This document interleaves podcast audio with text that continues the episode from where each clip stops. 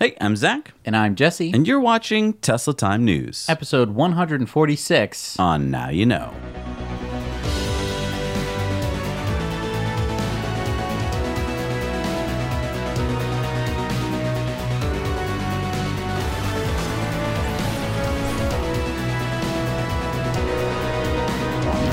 This week, as always, is brought to you by our amazing, wonderful Patreon patrons, um, whom without we could not do this show. And sponsored by our friends at the solar powered hotels in Schaumburg, Illinois, the Fairfield Inn and Suites by Marriott, and their sister hotel, TownePlace Suite Hotel, right next door, and they have EV charging. And ecowear.us, sustainable fashion that makes a statement. And you know, we've planted 100 trees in the Amazon rainforest. That's why I'm wearing this uh, t shirt from One Tree Planted, the organization we're working with. Mm-hmm. So I'm pretty proud of our uh, shoppers. They've, they've accomplished a pretty cool goal. That's great. We plant a tree for every purchase. All right, so it's getting close to the end of quarter, and of course, Tesla is pulling out all the stops. They seem to be doing this more and more every year now. That when they get to the end of a quarter, they got to play little games to get the sales numbers up. Uh, what, what kind of games? Is there like a dunk tank or something? no, that would be fun though. That's a great idea. If you could dunk Elon to get a car. no, but what they're doing is uh, so. For instance, black is no longer going to be a standard color. Starting July 1st, you'll have to pay an extra thousand dollars for black, and white will become the standard. But I don't think they're talking about the um, multi-coated pearl white that they have now. I think it's probably just going to be a like a Just a regular Boring white or something. just a white paint. I, I'm actually pretty okay with this, mostly because I I drive a black Model Three, and and I'm sick of seeing so many of them. Right. Well, you just got a thousand dollar bonus on your car. Anyone who buys a black car after July first, the value of your car just went up by a thousand dollars. So of course you're okay with it. I wasn't really thinking about. I'm never thinking about selling my car. That's- I've never sold a car, which is one of the big reasons why I I usually just Right. like scrap it for parts, give it to charity to Right. see what they can make some money out of it. At least you know, like I, I don't know. I don't think about resale value of my car whatsoever. Good for you. But Tesla's pulling out more stops. One of the things they're doing is uh, they're producing more cars now, so over a thousand cars a day, according to sources at Electrek. Um, which again is like, are you doing it because you can, or are you doing it because you just need to pump out a few more cars? And then they're also giving those bonuses to sales employees. Oh, so the the producing a thousand Teslas a day. It's not because they've just like got their line speeds up or anything. They're just like overtime for everyone. Let's Right. let's make more cars. Right. So, I mean, they're paying a lot of extra money to get these extra cars sold, and I'm getting kind of tired of it. I mean, let's just go back to organically, whatever happens that quarter happens. Who cares about Wall Street? I mean, mm-hmm. because look, Tesla, I know you're courting Wall Street, but they don't care. You can dress up as nicely as you want. They You've don't been, you've care. been friend zoned. yeah, exactly. There's, it's not going to happen for a while. Like you're going to have to really Right. show that you've changed and you're not the the clingy car company that they think that you are. No, A terrible analogy, but I'm just saying like yeah, like there's no like changing these fudsters' minds mostly because they're being paid to Right. fud. Well, and also, let's just whatever you don't sell this quarter, you're probably going to sell next quarter. Mm-hmm. So even if you pull out all the stops this quarter and spend a lot of extra money on sales employees' bonuses, so what? Next quarter, you'll have to go through it all over again. And well, and another thing, why is it always at the end of the quarter? Right. The rest of the quarter was part of the quarter. Right. You didn't have to. Is it to surprise someone? Is it to be like, well, we were going at this rate, and then at the end of the quarter, we went, and you were like, whoa, I was expecting this, but I got that. That's amazing. Right. Like, just Well, and you're training everyone to wait for deals or something to happen Right, at the end, of, the quarter. So stop it. Yeah. Just stop it. Hey, Jesse, you check this out. whoa, what is looks like a Nissan Leaf with the top cut off. Yeah, that's the Volvo Vera. That's an autonomous electric truck Really? Why is it so short? because it doesn't have a driver. Oh, right, it's autonomous. Yeah, there's no cab. Wow. Yeah, so much of, of what moves a truck around, I didn't realize is just to house the driver. This is like one of the first autonomous. I mean, I guess it's a tractor trailer truck that doesn't have a cab. Yeah. I mean, we've seen some that like have cameras. Like, I mean, the Tesla Semi has cameras. It can do autopilot, but it still has a cab. Yeah. And a guy can still sit in there and steer. It's it's really weird to see something that does not have a cab. And and this is this isn't CGI. This is really happening. Yeah. Um, this is at the logistics center uh, port terminal in Gothenburg, Sweden. So this is like really moving things around as we speak. Right. And now you can really get a sense, or at least I feel it, that the future is here, and that this is what we're going to see at many ports. Because these autonomous trucks, they're not going to take a coffee break. They're not going to call in sick, and they're going to go twenty four hours straight. Right. And um unfortunately for truck drivers around the world, this is a, a an electric autonomous harbinger of of death for your job. Yeah, or maybe you always wanted to be a writer, True. you know? Okay. So Yeah, I mean, it's uh, yeah. There's this fine balance of like uh, this job question. Luckily, it hasn't started to hit yet. This But- is still in testing, But it's happening. It should be kind of a wake up call. I would hope for people who might be displaced in this industry. So this is our buddy Dima, and he's in Beijing, and he's at a company called Qiantu. That means future in Chinese. Mm-hmm. Um, and so check this out, Jesse. This is an electric car company. Okay. Uh, they've made about a hundred of these cool hyper-looking cars so far. Um, and he gave us some of the stats here because he he visited the showroom and found out all about it. So they began production last year in August uh, in Suzhou City, China, and uh, the battery pack is seventy-eight point eight four kilowatt hours. very Oh, very oddly precise. Precise, yeah. Uh, the range is 380 kilometers. Mm-hmm. Uh, the charge time, 0 to 80%, is about 40 minutes. Accelerates 0 to 100 kilometers an hour in 4.6 seconds. So, Mm-hmm. I mean, that's not hyper car range, but that's like standard Model S range. Right, and I mean, in terms of other cars on the road, that is that is pretty good. So, yeah, um, it's got a dual motor, uh, no autopilot, but it does have some driving and parking assistance. And it's about $100,000 US. So, you put down your money and you get your car in 45 days. So, what do you think? You want one? I will be honest, not terrible stats. No, it's pretty good. I like their logo. I think that dragonflies are really cool. Yeah, and the interior looks a lot like A Model uh, Tesla. S. Yeah. yeah. I think it's kind of up in the air as to whether you'd go for a Model S or you'd go for this. I feel like you'd go for Model S if you wanted kind of, you know, being able to supercharge stuff like that. But like if you're just cool and you just want a sports car. yeah, I mean, this is definitely a, a good looking sports car, and we've seen like roughly the same sort of looking sports cars, electric sports cars that have like way worse stats, like terrible range or Right. terrible acceleration, and you're just like, that's not a sports car.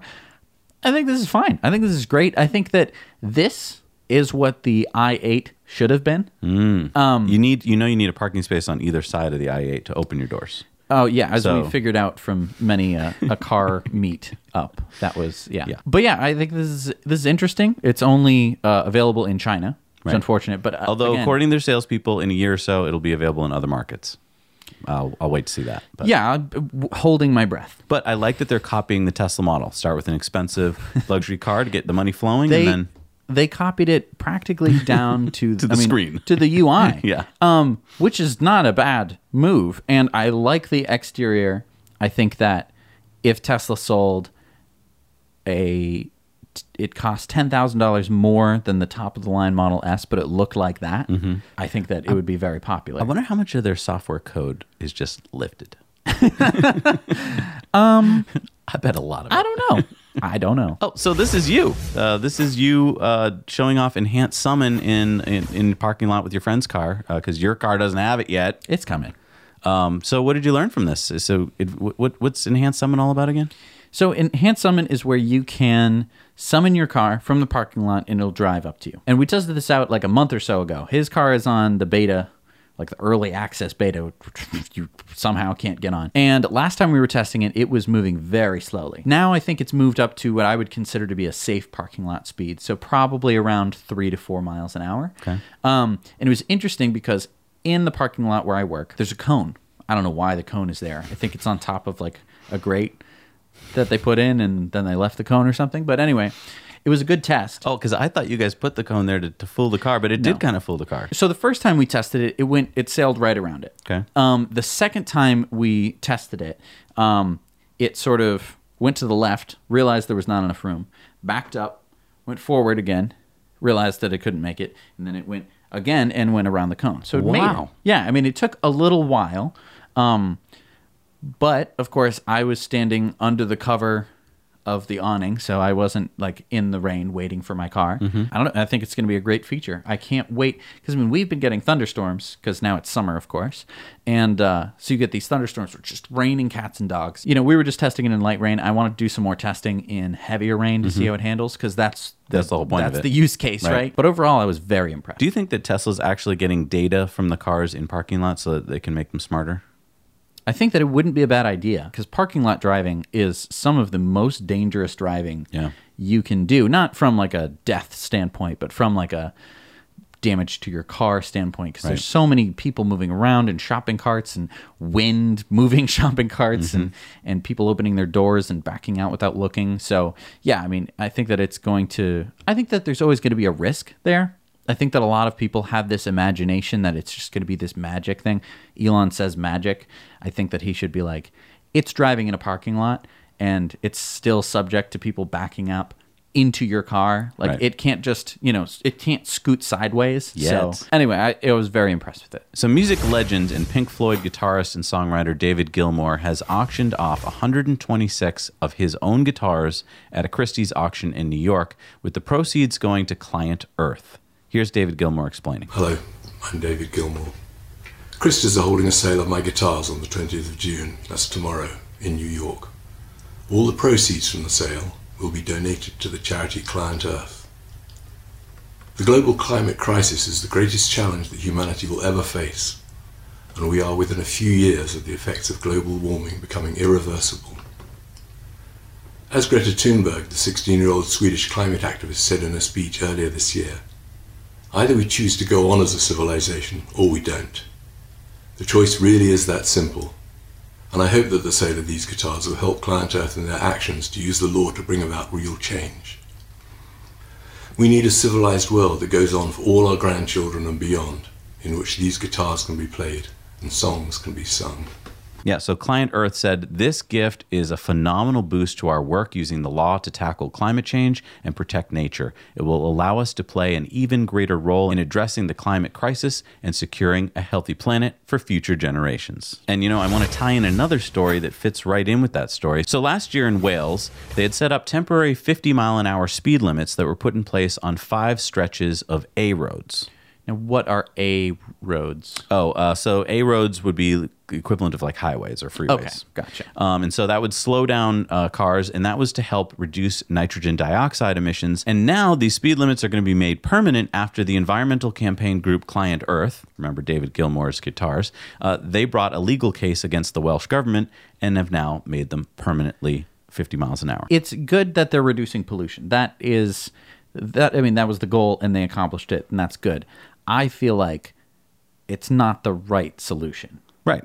I Well, mean, I it- mean, the right solution would be to get some electric cars on the road. Right. And I mean, I think that it's pretty understandable that there weren't too many great options No. um, for for Welsh citizens to be purchasing um, up until like a week ago. Oh, yeah. When, when the Model 3s actually started arriving in the UK with the right hand drive. So Well, and I wonder how many people are upset by this, you know, because if, if normally you're traveling much faster than that, you know, 70 miles an hour, and now you have to go down to 50, so now your commute's longer every day, um, you're going to be upset about it. But it's like, who do you get upset at? Are you upset at the environmentalists for doing it to try and get your air cleaner and make you live longer and healthier? Are you upset at the oil companies because they sold you cars that are so dirty? Are you upset at yourself because you're driving an ice car? Like, who do you get mad at? I think that some people are, you know, because it is so easy to wave off pollution. You don't really see it too much. It doesn't affect you that much. Like someone coming up and like stabbing you, you know, like that. You're like, oh, crime is bad. I got stabbed, or Right. someone I know got stabbed. But like, if if the air quality is just sort of bad, you're not. It's not that visible. It doesn't seem like it affects you that much. And so anything that's done to reduce pollution. And you don't really see the effects of it. You're just like, yeah, whatever, pollution. I want to go fast on the highway. And I mean, to be fair, I don't think that the solution is going to be to reduce the speed limits on all the highways. Like, that isn't going to be the end solution. This is a band aid solution. So you're basically saying most people are comfortably numb. Did you hear about that explosion? Yeah, the, the hydrogen station that blew up, Oh, that yeah, that one. Yeah. the one in Sandvika, Norway. Right. Yeah, that one. You know, the, the Uno X hydrogen refueling station, it, it's one of only three in Norway. It, it blew up. It sent two people to the hospital with minor injuries. Um, it closed two highways, and it caused Toyota and Hyundai to stop selling their fuel cell vehicles in Norway. Uh, that actually wasn't the one I was thinking of. what what explosion were you thinking of? I was thinking of this one. Oh, that's a that is a that's a that's a big explosion. That is a much bigger explosion. Yeah. What um That's a oil explosion. Wow. American style, Philadelphia. Percent. Yeah, so that was still burning 48 hours after the explosion. Unfortunately, five people were injured. Um, but you know what? Nobody cares. Yeah, I mean, in uh, in all the news, they're just like, and it exploded, and uh, the cause is unknown why, but we're gonna try and figure out what's going on. So, what's the weather going to be, Larry? right? Hello, there's a giant explosion in your city. Let's just go into another dimension for a Right, second, yeah. shall we, folks? Okay, now now we're in another dimension. Yeah. Okay, so in this dimension, uh, we've opened, let's say, a Tesla factory in Philadelphia, and one day it just explodes like this. All right, Right. then everyone would be like, "Electric cars should be banned from all American cities. And- They're so dangerous." And that's exactly what happened with hydrogen, right? One hydrogen station blows up, and suddenly Toyota and Hyundai are like, "We're not selling cars in this in this country anymore." You know, there were they had only sold like 130 cars. Right. I still think that hydrogen cars are stupid. There's so Oh, many yeah. reasons why they're stupid. One of the biggest things that people always write to us like hydrogen's the, it's clean. The reason they're backing it so much, the reason why all these big energy companies are backing hydrogen as a play here is because it's mainly a play off of natural gas. Right. Okay? So that's why they're doing it so strongly. And let's just remember for a second that hydrogen is a very flammable product. It's kind of like why did they make blimps out of it? And then you know what? Then they stopped making blimps out of it. Right. Once, They once learned. blew up. They were like, "Oh." So I kind of feel like, yeah, you know what? Maybe this isn't a great idea. I mean, refueling hydrogen into your car, you have to go through so many safety measures to make sure that your car won't blow up. and on top of that, it's just a less efficient car. Yes. Using the best case scenario, of course, the best case scenario being renewable energy, electrolysis, and then put it in your car, and then fuel cell. That's the best case scenario, and you're looking at about 60% Exactly. efficiency. The best I've seen is 60% efficient. Whereas you're going to get 90% efficient with just solar panel directly to your car. Right. And I know, you know, you can go through a grid, but I'm saying like there is a big difference there. I know that you might be saying like 60 90 like, "Oh, I can see there's a difference." But like, no, that's a that's a pretty big difference Right. in terms of when we're talking physics. And the fact that we already have an electrical infrastructure throughout the world and we don't have a hydrogen infra- infrastructure. So, so here's a story I'm really excited about, probably because it's taking place right here in our backyards of Massachusetts and Rhode Island. But National Grid, which is a huge uh, utility company, they've just announced that customers in Massachusetts and Rhode Island can now enroll their Powerwall in Connected Solutions. And see how they connected the words. Anyway, it's a program that links batteries across the state together to create a large supply of sustainable energy to be used during peak demand. So basically, the idea is if you have solar on your house and a power wall in your house, then they are allowed to use your power if you let them, mm-hmm. and they will pay you up to $700 a year in Massachusetts and up to $1,000 a year in Rhode Island to allow them to use the power when they need it, especially during like hot summer months when people are turning on their air conditioning. Wow. So this is like exactly what we want.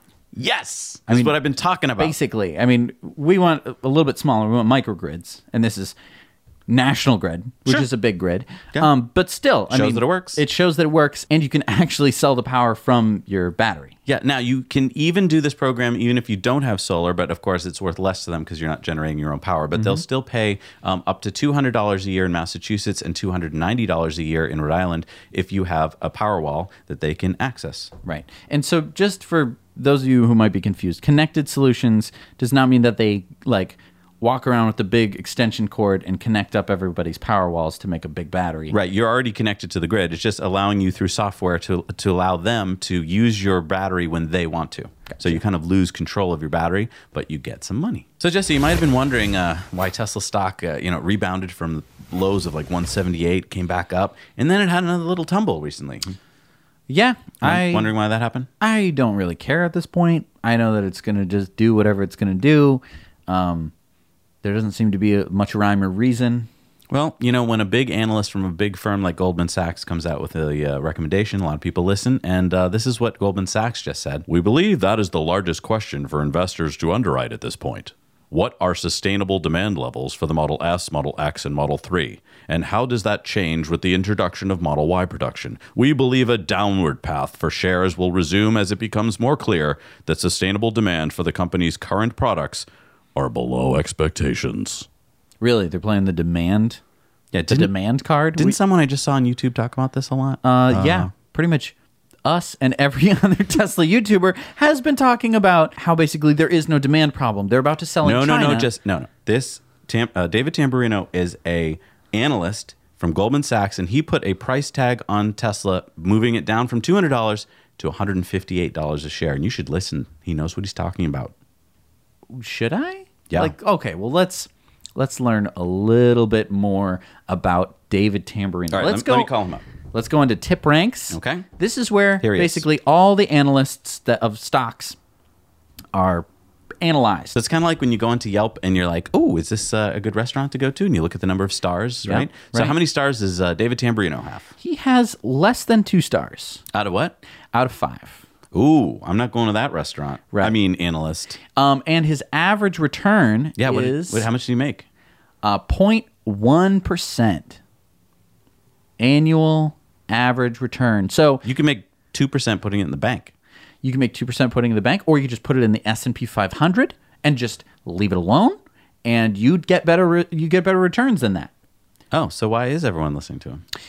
Well, let's see. He maybe he's recommending some other good stocks. Let's see what Uh, he's got here. Yeah, yeah, he's yeah. Uh, recommending GM, hold, hold GM, buy Ford. Oh, and buy Delphi. They supply parts for regular car companies. What? What? That's interesting. And yeah, I mean, he does not have a good rating. He is number 7,615 out of 12,008 overall experts. And he has a success rate of 64%. So overall, this uh, this David Tamberrino guy, kind of a bad analyst. He's good at moving bad. the stock. He is, yeah, th- this is where I'm a little confused. He's a bad analyst. He has low, he has a low rating. And yet Goldman Sachs Oh, you're catching on. is like, David, what do you think about Tesla? I imagine Goldman Sachs is like a gold man with He's sacks. playing sax. No, no, no. He's, he's got he's got burlap sacks. Oh, I see. He's like, Full of gold. David Tamberrino, what do you think about Tesla? And David Tamberrino's like, Well, I think that we should sell it. But why? Why? Why? What would make him want to sell it? Now, either he is an idiot or he's a corporate shill or both. And you might be saying, Jesse, what kind of corporate shill? Um, and I would to that I would say he is a big auto and big oil corporate shill. There's if you're not a good analyst and you know, you know, I'm not a smart man, Jenny. Like you know that you're not, you know, you're not up there with the big boys. How are you going to make a living? Because no one's really going to listen to you. Good point. So you go, hey, I don't have much of a reputation. Gee, Mr. sell. Mr. Big Oil, I will say whatever you want. You just buy me a house and send me some money and give me some cars and whatever you want to do. And, And I you're being will- hypothetical here. This could be true. this is this is a We don't know that it's true. I don't know. I don't. We don't know this. anything. No, it's a good Right. point. But what I'm saying is like that would be one strategy if you know that you're a bad analyst to make some decent money, and Goldman Sachs can accomplish whatever they would want to accomplish, or any having- or any investment firm. any investment firm would be like, oh well, you know, big oil certainly has a lot of money. Um, Hypothetically. hypothetically, it'd be good if we made them happy. So we're just gonna pop up this this known, you know, this bad analyst um, who has talked about Tesla before, This is a great screenplay idea you have. Yeah. This is awesome. and and if if um, people were like, "What the heck is this guy talking about? He was wrong so many times, and he was wrong about this, and he's wrong about that, and he's not a very good analyst." And gee, doesn't this seem a little fishy? They can probably be like, "Oh my goodness, we didn't realize he will be our scapegoat, potentially, hypothetically, right?" And they would say, "Oh, David Tamberrino was corrupted." Gee whiz, we had no idea. Again, I'm imagining this gold man with the sax. Maybe he does have a saxophone. I don't know. That it's just so easy to write a FUD story and to be a FUDdy analyst. And for those of you who don't know, FUD means fear, uncertainty, and doubt. And Tesla is plagued with it, right? Every little thing, like, oh, can Tesla do this? Are the batteries, can they actually recycle batteries? Oh, is this, that, and the other thing? Every little teeny tiny detail is just analyzed to death with no like big picture like, oh, this would mean this, which would mean that it's a better world. Right. We don't get that. And people listen because It's Goldman Sachs. So this is kind of fun.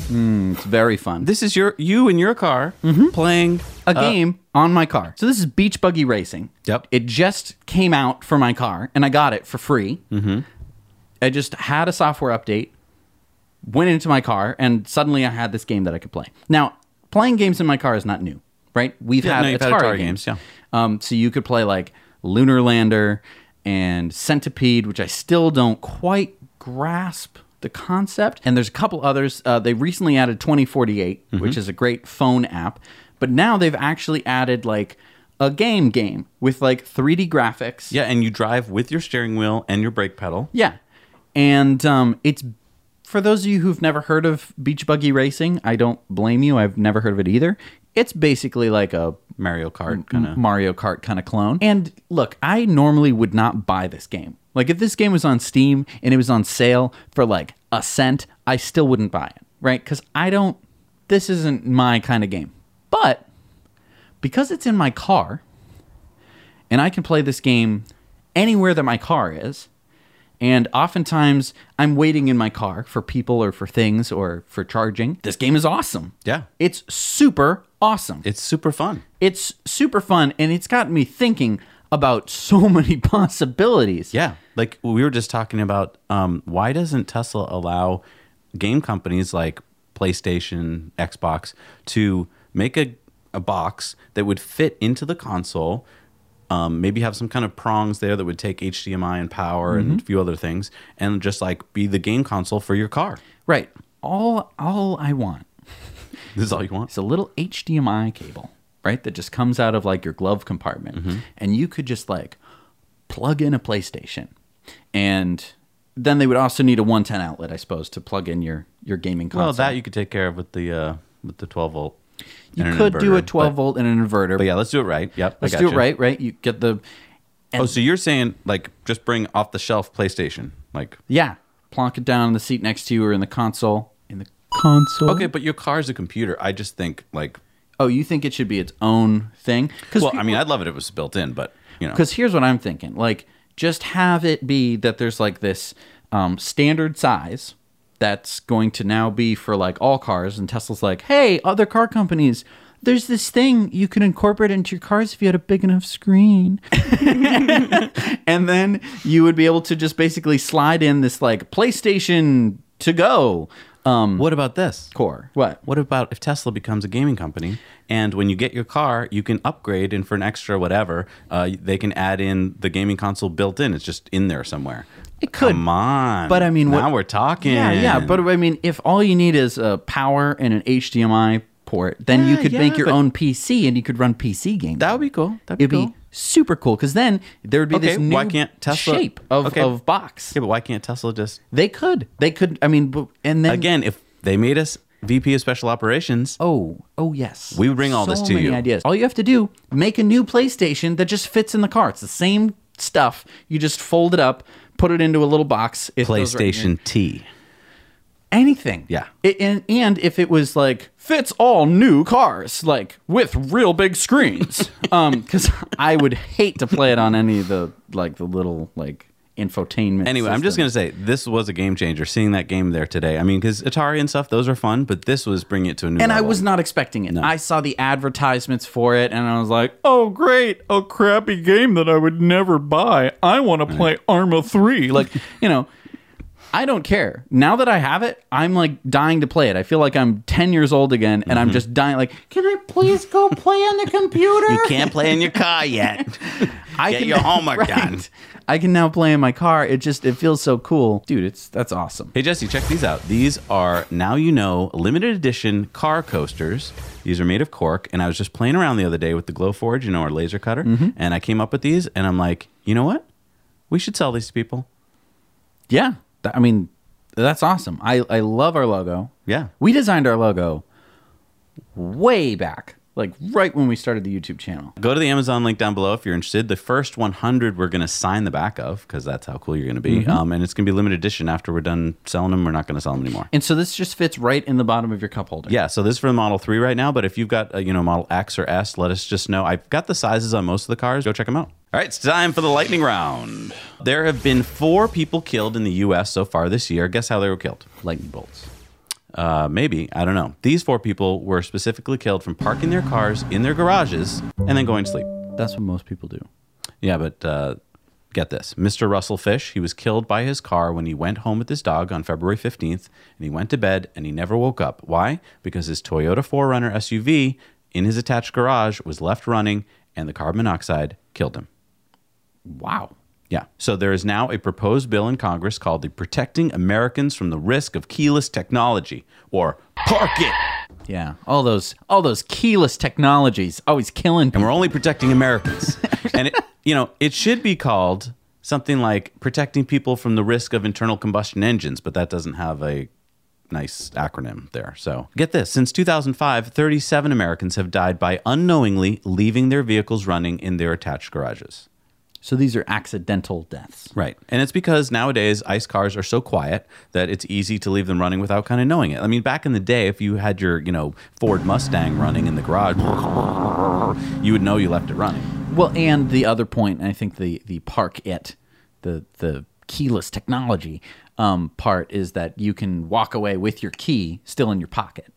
Normally, you'd have to pull it out of the car. Right. Now with the push buttons, You know a car you can walk away with the key in your pocket and it won't kill you?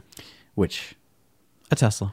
actually any electric car, Right. There's just no way But that it can do that. I'm so mad about the naming of these laws that you named it the risk of keyless technology. It's not that's not what we're afraid of. Keyless is fine.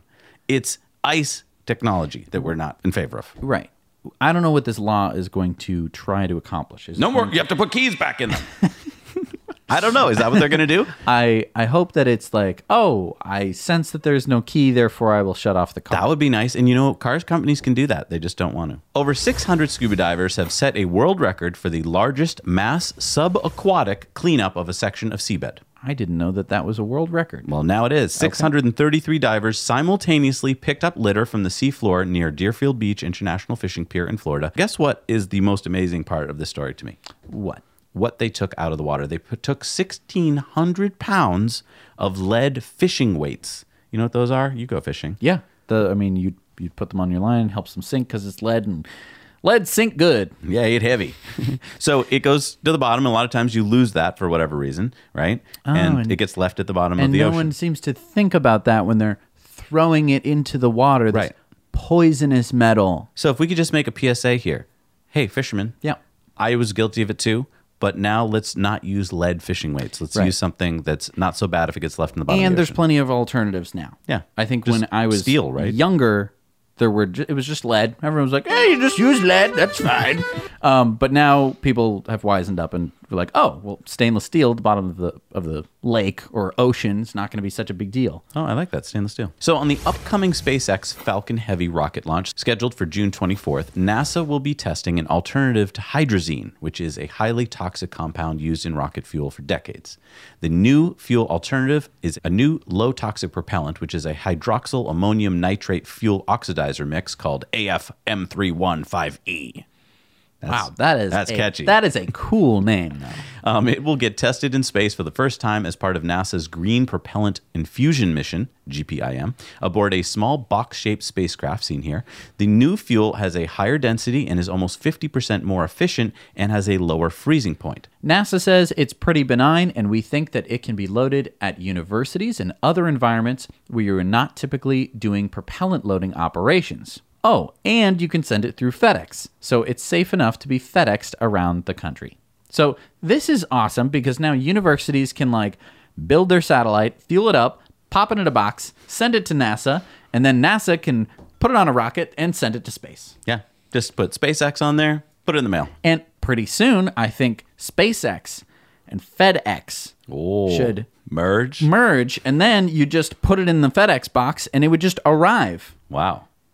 On Mars. Since President Bolsonaro came to power in Brazil in January, according to The Guardian, quote, he has weakened the Environment Ministry, loosened controls on economic exploitation of the Amazon, halted demarcation of indigenous land, and encouraged mining and farming interests to expand in the region. His Environment Minister, Ricardo Salles, who was convicted of environmental fraud and who had never visited the Amazon region before this year, is in charge of protecting the Amazon.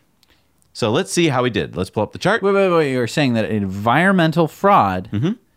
someone who committed environmental fraud, which I didn't even know was a kind of fraud you can do, is the environment minister. Sounds like a pretty good match. He's got that on his resume. That's like having someone who committed tax fraud be your tax guy. it seems like during the interview they were like, "So, tell me about this environmental fraud that you've done." He's like, "Well, I'm, I did some pretty good environmental fraud. You're gonna like the stuff I did. years of it. I have plenty of experience in it. Yeah, so let's take a look at this chart here. This shows us every May since 2016 how many square kilometers of rainforest have been destroyed.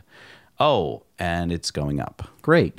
And just for those of you who are like, well, but I don't live in the Amazon rainforest, it's like pretty important that we keep that. Like, you might be like, oh, but I don't even care about the oxygen. I don't know why you're a 1950s uh, like actress, but in this case you are. Even if you don't care that like it's the lungs of the world and like this is like how the earth breathes and stuff, um, and that we're like releasing tons of CO2 from just cutting it down. Just by cutting it down, you're releasing CO2.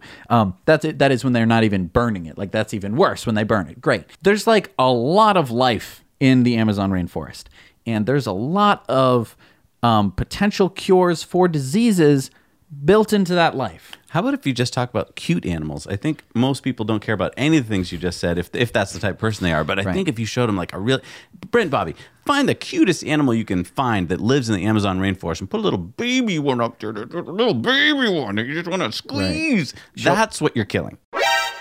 Okay, okay, that's a bad example. That's a bad example. I Um, meant- how about how about how about this one? See there. There you go. If see, but like if penguins lived in the Amazon rainforest, we might have a chance. Yeah. Uh, it doesn't matter. that's what we People need. still do not care about the uh, penguins. They don't care about the polar bears. They don't care about any. I don't That's think true. cute animals really cut it. All right, I was trying. I don't. I was trying to you help need you. what you need is a is a white guy dressed up like a Native American, and he and he cries a, a fake tear that they That'll do it. that they add extra glint on. So, Jesse, we all know about the largest battery, uh, which is the Hornsdale Wind and Tesla Battery Project in South Australia. Mm-hmm. Yes. Well, this is another Tesla battery project. This is Australia's largest integrated battery and solar farm. It was officially opened in Victoria last week. This is a 50 megawatt battery system that can power 16,000 homes. This is fantastic, and Australia should just be covered in solar panels. It's like perfect for solar panels. They could just export power to the rest of the world. They could. Brilliant idea brought to you by Zac and Jesse. so, Jesse, guess what Pope Francis did last week? Uh, you in the woods. No. I thought that's what popes did. Uh, no, no. He he said last week that carbon pricing is essential to stem global warming. In an address to energy executives at the end of a two-day meeting, he also called for open, transparent, science-based, and standardized reporting of climate risk and a radical energy transition away from carbon to save the planet. Now, at that meeting were the CEOs of Royal Dutch Shell, Eni, BP, Repsol, ConocoPhillips, Chevron, ExxonMobil, and executives of investment funds from around the world. I was not really expecting that. Yeah, he just kind of schooled them. It's like, come here, sit down, Sit down. sit down, be quiet. You're in trouble. listen, listen. Father John Jenkins, the president at the U.S. University of Notre Dame, who organized this meeting, said collectively these leaders will influence the planet's future perhaps more than any in the world. Because basically, he just got big oil in a room and he said, carbon pricing. Are we cool? I mean, I've got to say, I'm a pretty good pope. Yeah. Pretty. I mean, As far as popes go. other popes called for crusades. right. Not this guy. Not this guy. And you know, the reason why we need popes like this, check this out, Jesse. Mm-hmm. This picture you're looking at here, where do you, where do you think this is? It's like a beach somewhere. Yeah, no, Some but look carefully. weird- Caref- no, but look carefully there. What, what's running there along the water? Is this like a photoshopped? No, this is a real picture. So this those are sled dogs. It's like some sandbar somewhere. Someone No, this- having some fun. this is a picture in. gr- Oh, oh, it's a jet ski. It's like a old fashioned, old timey jet ski. That's what they used to ride around in, huh? No, this is You'd a- have it be pulled by dogs. Is that how they used to do it? I'm fairly certain they did. Uh, so this is a picture taken in Greenland, Mm-hmm. and normally that would be a frozen tundra, and your dogs would be running over the snow. But that is a picture taken just last week. It's very unusual to have this much melt so early in the season, said William Colgan, who is the senior researcher at the Geological Survey of Denmark and Greenland. He said it takes very rare conditions, but they're becoming increasingly common. So, this is a picture of Steffen Olsen, who is using his dog sled team to get him to an outpost to collect some data uh, from one of his uh, thermometers. Greenland lost 4 trillion pounds of ice in one day on June 13th. So the Telegraph reports that new data from Boaty McBoatface. Slow down. We're doing the news. You have to tell real things that happened. yes. Uh, Boaty McBoatface was originally going to be the name of an entire research vessel uh, of the UK. It was part of an online poll. Basically, everyone in England got to choose the name of the boat, and everyone chose Boaty McBoatface. And then the English were like, that's not very funny at all. We're not going to name that whole boat Boaty McBoatface. So then they named it after an autonomous long range sub, um, which is part of the UK's Natural Environment Research Council. I see. So, yeah, so they've just revealed that increasing winds are cooling water on the bottom of the ocean, forcing it to travel faster, creating turbulence as it mixes with warmer waters above. Now, experts said the mechanism has not been factored into current models for predicting the impact of increasing global temperatures on our oceans, meaning forecasts should be altered. So Boaty McBoatface went on a three day mission, four kilometers deep. Wow. Four kilometers. I just want you to picture that for a minute. Deep under the ocean. Like no one has gone that far below the ocean. Wow. As far as I know. Yeah, Dr. Eleanor Frajka Williams of the National Oceanography Center said the data from Boaty McBoatface gave us a completely new way of looking at the deep ocean. The path taken by Boaty created a spatial view of the turbulence near the seafloor. So, okay, I'm not exactly too sure what this means because there's like a there's a funnily named submarine. It's yellow. It's English. It's the yellow submarine, I'm, right. There's so many things to distract me from what's actually going on. Okay, let me tell you what happened. So there's a hole in the ozone layer above Antarctica, Mm-hmm. and there's increasing greenhouse gases in recent decades, right? Because we've been pumping them into the atmosphere. Yep. They've created stronger winds blowing over the Southern Ocean. So this new research reveals a mechanism that enables these winds to increase turbulence deep in the ocean, causing warm water at the mid depths to mix with cold, dense water in the abyss, and the resulting warming of the water on the seabed is a significant contributor to rising sea levels. Now, we never knew this before because we didn't have the technology to go four kilometers deep and to look at how things work down there. But now we're learning that all these things are interconnected and that when you heat up this, you also heat up this, and this causes this to speed up and that to that, that's why we're heating up so fast. So it's like more complicated than we thought it was. It's Yes. like, oh, looks like this entire planet is a little bit more complicated than we thought. Like it's simple, yet it's super complicated. And that's the problem. And we have all these distractions. We have a yellow submarine named Boaty McBoatface. And when we're telling the whole story, it, there's a, we're saying Boaty McBoatface. Let's go to some Model 3 news. Yes. All right, so some Model 3 owners, like Wugs on Reddit, are now reporting faster supercharging times since the 2019.20.2 over the air update. With the new battery warming feature, a Model 3 long range starts charging at 125 kilowatts at 5% and goes up to 143 kilowatts by 9% and maintain that until 45%. That is overall 20% faster from 5 to 80%. That percent, percent, percent. I feel like there's some battery geeks out there who are just like, oh my God, that was great. That's super cool. But for what that means for the rest of us is that It charges 20% faster. it charges pretty darn quick. Yep. Also, the Model 3 charges faster than the e-tron. That is not what I heard. I heard that the e-tron was the fastest charging electric car in the world.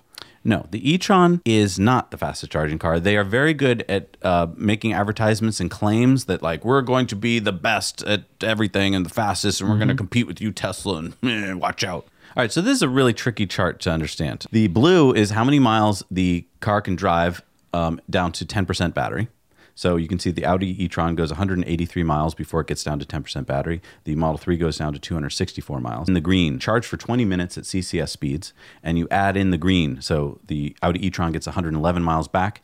The Model 3 gets 179 miles back. So you do the totals, the Audi e-tron. So this is like, you know, a day of Like real like- world. Yeah, this is like some driving that you're going to go do. Right. With a 90% battery or And 100% battery down to 10% and charging, um, you end up with 294 miles in the e-tron and 443 miles in the Model 3 long range. All right, Jesse, it's time for Throwback Thursdays. It's Monday. All right, so this picture you're seeing here is Yeah. uh, Peugeot's 2008 contribution to the electric market. This is the E E2008 SUV GT from Peugeot. Wow, Check this car out. I want to tell you what it did. It looks really good for, I know for, 2000 2008. I know it's over 10 years old. This car had an electric motor that was 100 kilowatts, so that's 136 horsepower. Mm-hmm. It had a 50 kilowatt hour battery pack. It had a range of 193 miles. Well, I mean, that's pretty good for 2008. I mean, that that was before the Leaf. I mean, I'm just super Now, surprised why don't that I I, remember this car? right like that would be a pretty amazing contender against the like the 2011 Nissan Leaf, Yeah. and it would have come out three years before.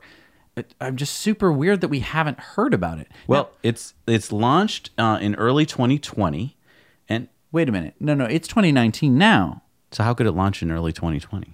I don't, I don't think it could. So wait, it hasn't come out yet.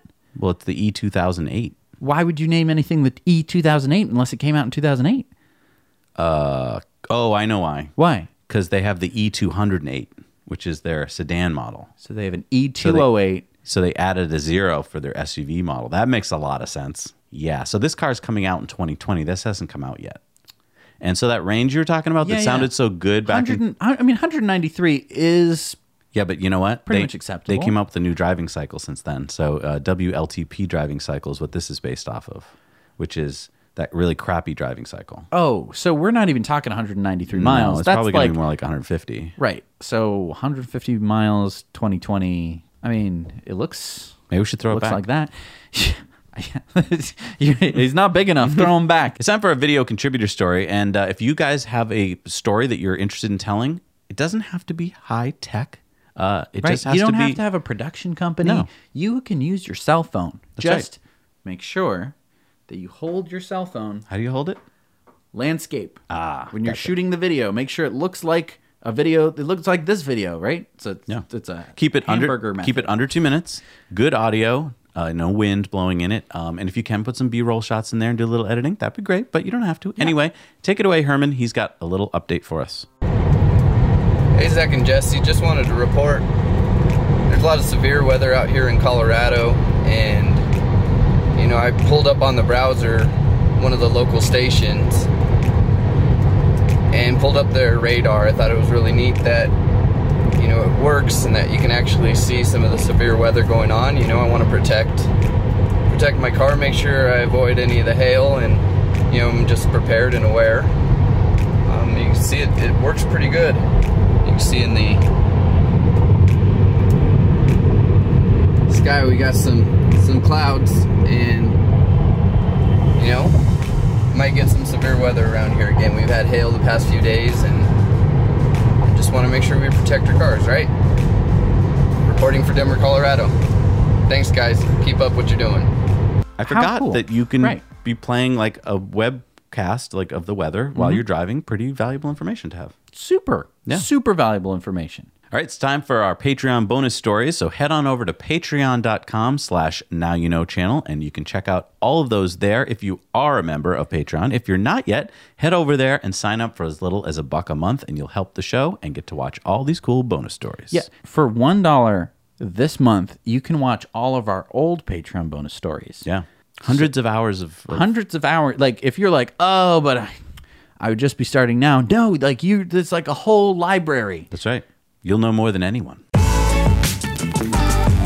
It's a Patreon bonus story. Hey, everybody, we're back from the Patreon bonus stories, and it's time for our Patreon shout outs. These are people who give us $5 or more a month. Who do we got, Jesse? We have Barbara Potts, Paul Head, Isaac Park, Kevin Wong, Francis A. Rondu, Stephen Loud, Roy Varley, Jeffrey Songster, John Huber, Grant McCreath, Joshua Levitsky. and Peter Ricker. Thank you so much for supporting And this you know channel. what? We have a new world's record. We have never gotten through the Patreon shoutout names without stopping. That was the first time we've ever done it in 146 episodes. Thank you for having such easy to read names, people. We're getting better. Woo! All right, it's time for Elon's tweets of the week. And uh, did you know, Jesse, that Elon's thinking about making a candy musket? a person on Twitter called It Wiggled said, Elon, so the flamethrower was, uh, you know, for shits and giggles, was a massive success. But when are we going to see the Elon musket? And Elon said, maybe a musket with candy ammo? I'm all for that. Yeah. By the way, Yeah. did you know that in the United States it is completely legal to own a cannon? You don't need Wait, slow, slow you down. don't need any permits. Slow down. You don't need to talk to Did you just say it's legal to own a cannon? According to my Google research, oh, okay.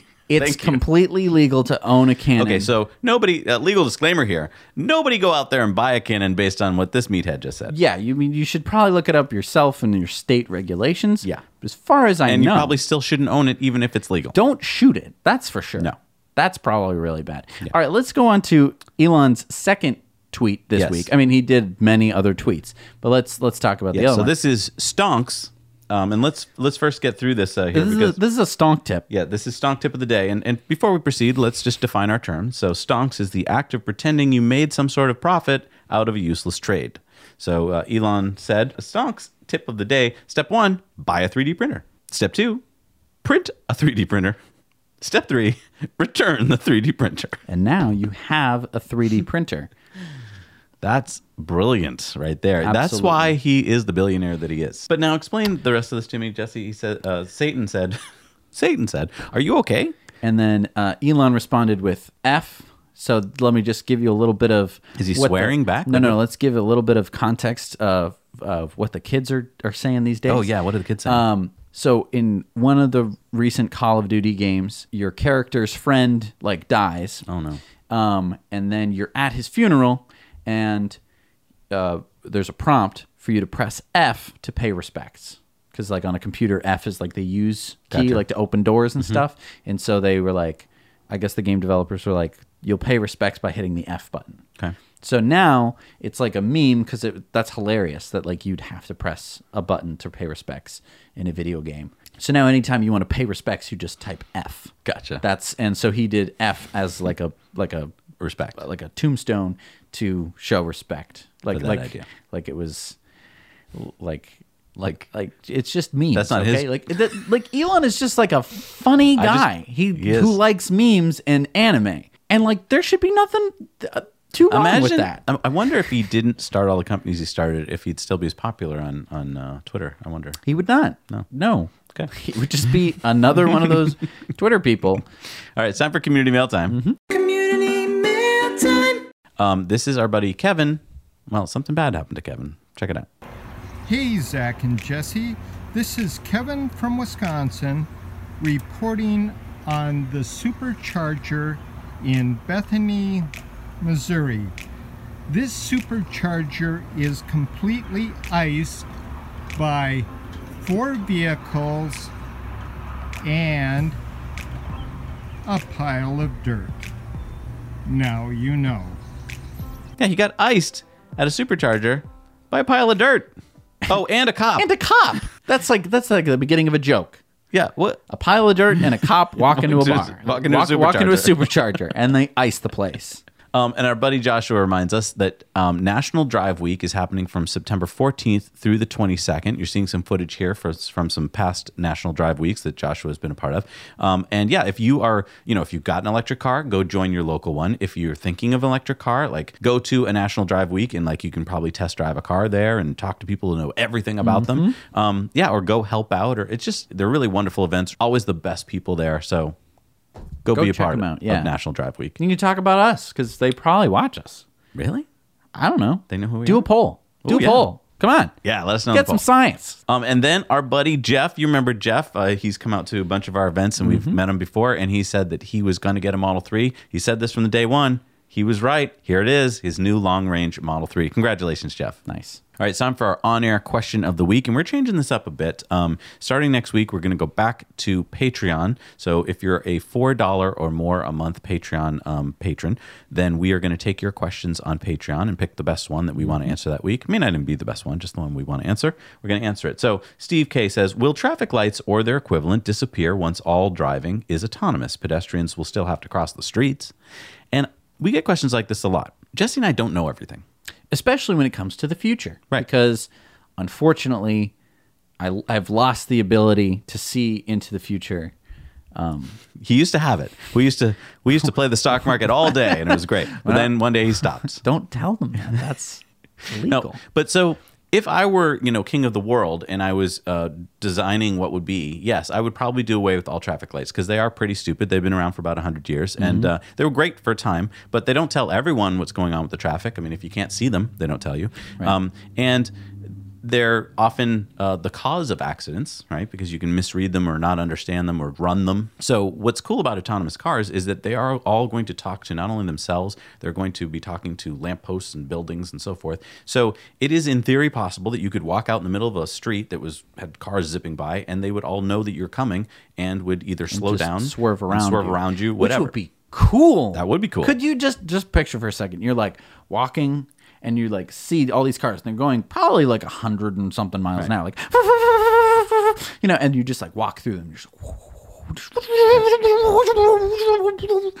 It's possible that that would happen. It's also possible that we'll have most of our traffic not taking up valuable surface streets. Because if you think about it, why is most of the world covered with asphalt? well, it's because the oil companies are like, let's make automobiles and cover the world with asphalt. Right. It doesn't mean we have to have it that way forever. Right. Let's try and like reevaluate once we have a technology that allows us to do different things. Right. Like right now, it would be pretty hard, I guess. Well, I mean, we don't really have the the, the tunnel boring technology that Elon is proposing. Um, so tunnels are just too expensive. But there are places in the world where we have tons of tunnels. Right. And it wouldn't be too far fetched. I mean, we have places in the world where we do have somewhat autonomous uh, people movers Right. subway systems, the tube, and it moves millions and millions of people a day. Right. Right from place to place. It's not too far fetched to imagine you do the same thing, except with either personalized transport, your own vehicle, or you know, a, a network of smaller vehicles that are all traveling in different directions. Because it is pretty stupid to have a system where something has to stop to let something else go. Like we don't need to do that anymore. Technology could allow both those to happen at the same time, even with exis- existing technology, go up and over or Right. go down below. So I'm just saying, I don't think streetlights are going to be a big thing in the future. All right, this is important. Yes. Focus, people. Yes. This is the results of our last Patreon poll. Yep. The question was, what do you think the Tesla pickup truck is going to look the most like? We know that Elon said that it's going to come out of some kind of science fiction movie. So we culled through a bunch of science fiction movies and, And TV shows. and TV shows and video games um, to pull out some potential, uh, you know, some potential things. So let's look and see what the Patreon said. So uh, 86 people said that the Halo Warthog M12 Force application vehicle, which is pretty cool looking, would be what it looks like. Uh, 56 said the Blade Runner spinner vehicle would be what it looks like. Mm-hmm. Only 12 people said the Ark 2. Now, we put down that it was from Battlestar Galactica. That's because my memory was foggy. When I was six, I thought that was part of Battlestar Galactica. I've since learned that was its own TV show, Ark 2. That's my gift to you. That is uh, Ark 2 from 1976. What a brilliant idea. Can you imagine? The producer was like, okay, I got an idea. We get this uh, truck, we put it in the desert, and then every show is just, we just drive around a circle. it's like Star Trek, but cheaper. way It's cheaper. Star Trek, but in an RV. And we'll have a talking chimp. It'll be great. They'll Wow. play 3D chess. I so many memories flooded back when I saw that episode. I'm, Yeah. amazing. All right, so we got but the- only got- twelve people said that. Um, Only 12 people wanted the Ark 2, which I would argue is the best looking vehicle. Elon. I mean, you could even imagine the front of the Ark 2 being the front of the Tesla pickup truck as Oh my well. God. How crazy would that be? Um, then we have the the the vehicle from Prometheus, which I didn't quite remember because that movie was so bad. But Yep. look at it was a very cool vehicle. Cool vehicle. And then the best one, Star Wars Jawa Sandcrawler. It's not the best one. Obviously, the the, Ark best. the Ark 2 is the best. Um, it looks the most like the picture he, he leaked. true, doesn't he it? He didn't say if it was upside down. There you go. It's a very good point. Yep. All right. Time for good news, bad news. You ready? I think you want the good news first. Okay. All right. Give me the good news. There's news. a bill in Oregon that aims to limit in state greenhouse gas emissions to 80% below 1990 emission levels. So the goal is to hit that by 2050. And the House version of the bill, Bill 2020, already passed the House. It was sent to the Senate for their vote. Why do I feel like I'm not going to like the bad news? The bad news is that the Oregon Republicans left. What do you mean they left? Like they left the Capitol building? No, no, not just the Capitol, but the state. Yeah. Governor Kate Brown announced that she'd be sending the Oregon State Police to go fetch the stray lawmakers. She said, after many hours of well intentioned, respectful negotiations on Wednesday, the Senate has come to an impasse. The Senate Republicans have decided to abandon their duty to serve their constituents and walk out. The state Democrats have requested the assistance of the Oregon State Police to bring back their colleagues to finish the work they committed to push forward for Oregonians. As the executive of the agency, I am authorizing the state police to fulfill the Senate Democrats' request. It is absolutely unacceptable that the Senate Republicans would turn their back on their constituents, who they are honor bound to represent here in this building. They need to return and do the jobs they were elected to do. What? What? That's how uh, politics works nowadays. Oh, I don't like this. I'm leaving. We had a con- like we had a country where we like committed treason to make our new government, and this is what they do to it. Here's my question: If they left the state, how are the Oregon State Police going to get them back? Don't you need the feds? I think this is a federal case. We need the FBI. Um, what? Yep. They So- left the state? Like what? To for vacation? I guess I don't know. Is it like senior skip day at at Oregon? What the hell? Senate skip day. Yeah.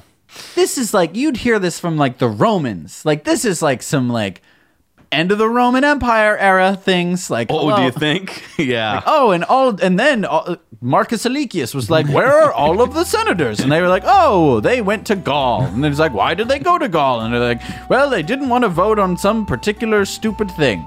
Yep. Wow. All All right. Well, Time for let's- supercharge reviews. Okay, Uh, let's get some people in here Yep. who have reviewed some superchargers. if you see any Oregon uh, Republicans while you're out there, review them too. Citizens arrest. That's a thing. I don't know if you can do it. Don't follow my legal advice. Questionable at best. Hi, Zac and Jesse. Uh, David here from Owen Sound, Ontario. Uh, it's spring, it's zero Celsius. Welcome to Canada. Here we have um, uh, eight chargers. Uh, there's a Walmart. Just across the road from here is Mark's Work Wearhouse. There's a Swiss Chalet, and of course, this being Canada, there's Tim Hortons. Pretty good. Hey, Zac and Jesse, this is Chris. We are at the Prattville, Alabama destination charger, which is at the Home2 Suites by Hilton. There are uh, two Tesla destination chargers as well as two standard EV chargers. Uh, facility is great, restrooms inside. Restaur- restaurants are uh, a good walk away, so this is mainly just an overnight stop.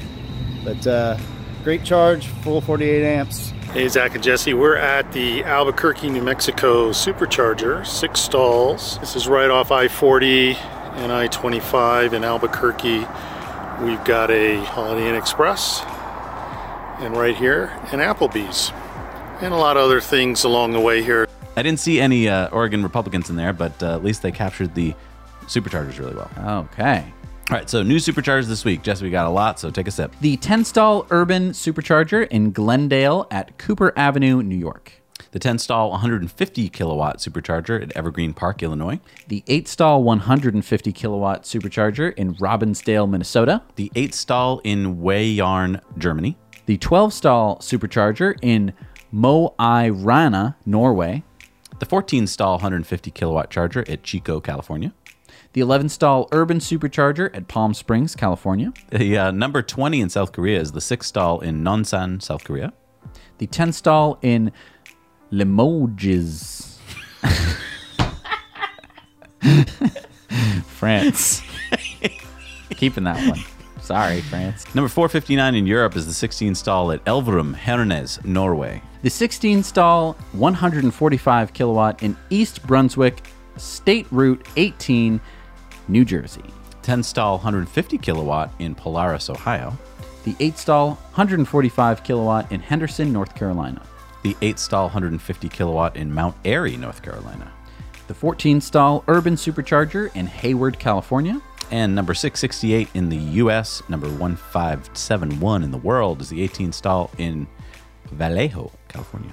And that's a 150 kilowatt station as Yeah, well. it is. That was a lot of superchargers. Woo! A lot of really high powered superchargers. Yeah. They're getting more powerful. All right, it's time for our Patreon giveaway. We're going to be giving away a shirt from uh, ecowear.us. And those are uh, really cool shirts because every time you buy a shirt at ecowear.us, you are also planting a tree in the rainforest. The one that's being cut down. Yeah. You got to plant them. Yeah, I, I. I had we had a viewer last week that was like, "It's not really helping because trees plant themselves." Yeah, well, let me tell you something, buddy.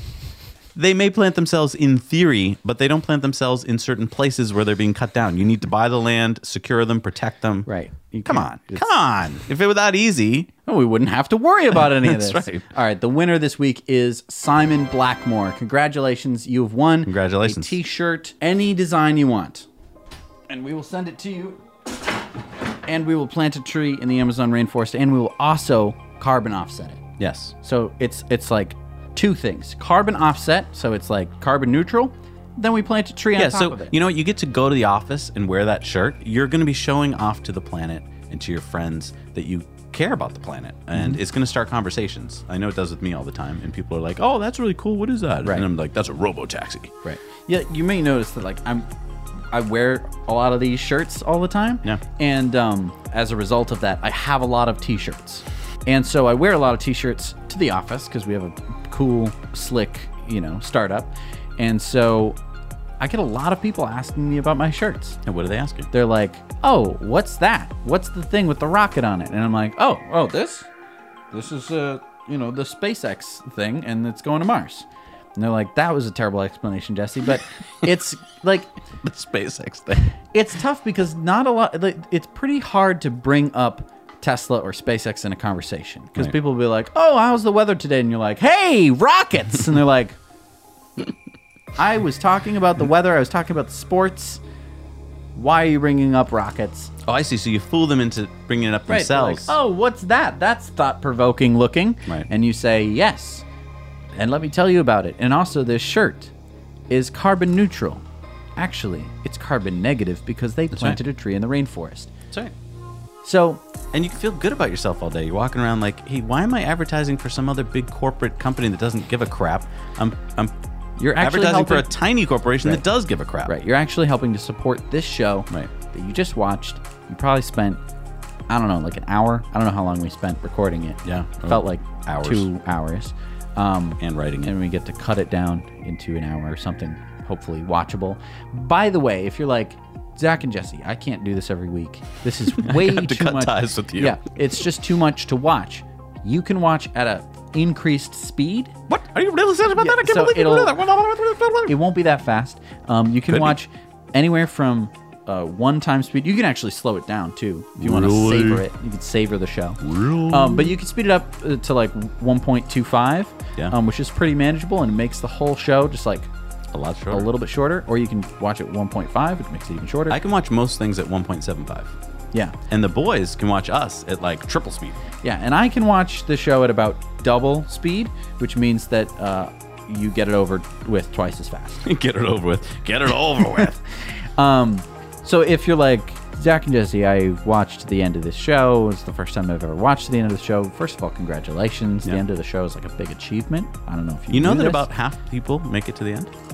That is actually pretty impressive. And pretty impressive. I think it's because those are the people who are watching on their TVs. And they fell asleep. Well, Yeah. no, they, they well they either fell asleep or the TV is just has a terrible UI, And they don't know how to change it. Really sorry. Like, oh, I hit start on the Tough video. to- oh, tough to damn. change I have to get off the couch Right. and change it. In Thank which you for case, I'm sorry. Thank you for watching to the end of the video. We really appreciate you watching, and and we really appreciate our patrons for supporting this channel, um, because we can we couldn't do this without our patrons. It would look terrible. The show would look terrible. We would shoot it on a phone. We would do one story. We wouldn't edit it because we're terrible editors. We're super bad at editing video. He's bad at cues, too. See, I've been trying to get. I've been is- trying to get out of the show. for- this is probably going to be edited out of the video, and you're not even going to see it. Maybe. but don't, boys, editors. Please do not. Make it an extra 10 Don't. minutes long. Don't. Yeah, just make it a little bit longer. All right, ready? YouTube algorithm loves that. Thanks so much for watching. Now you know.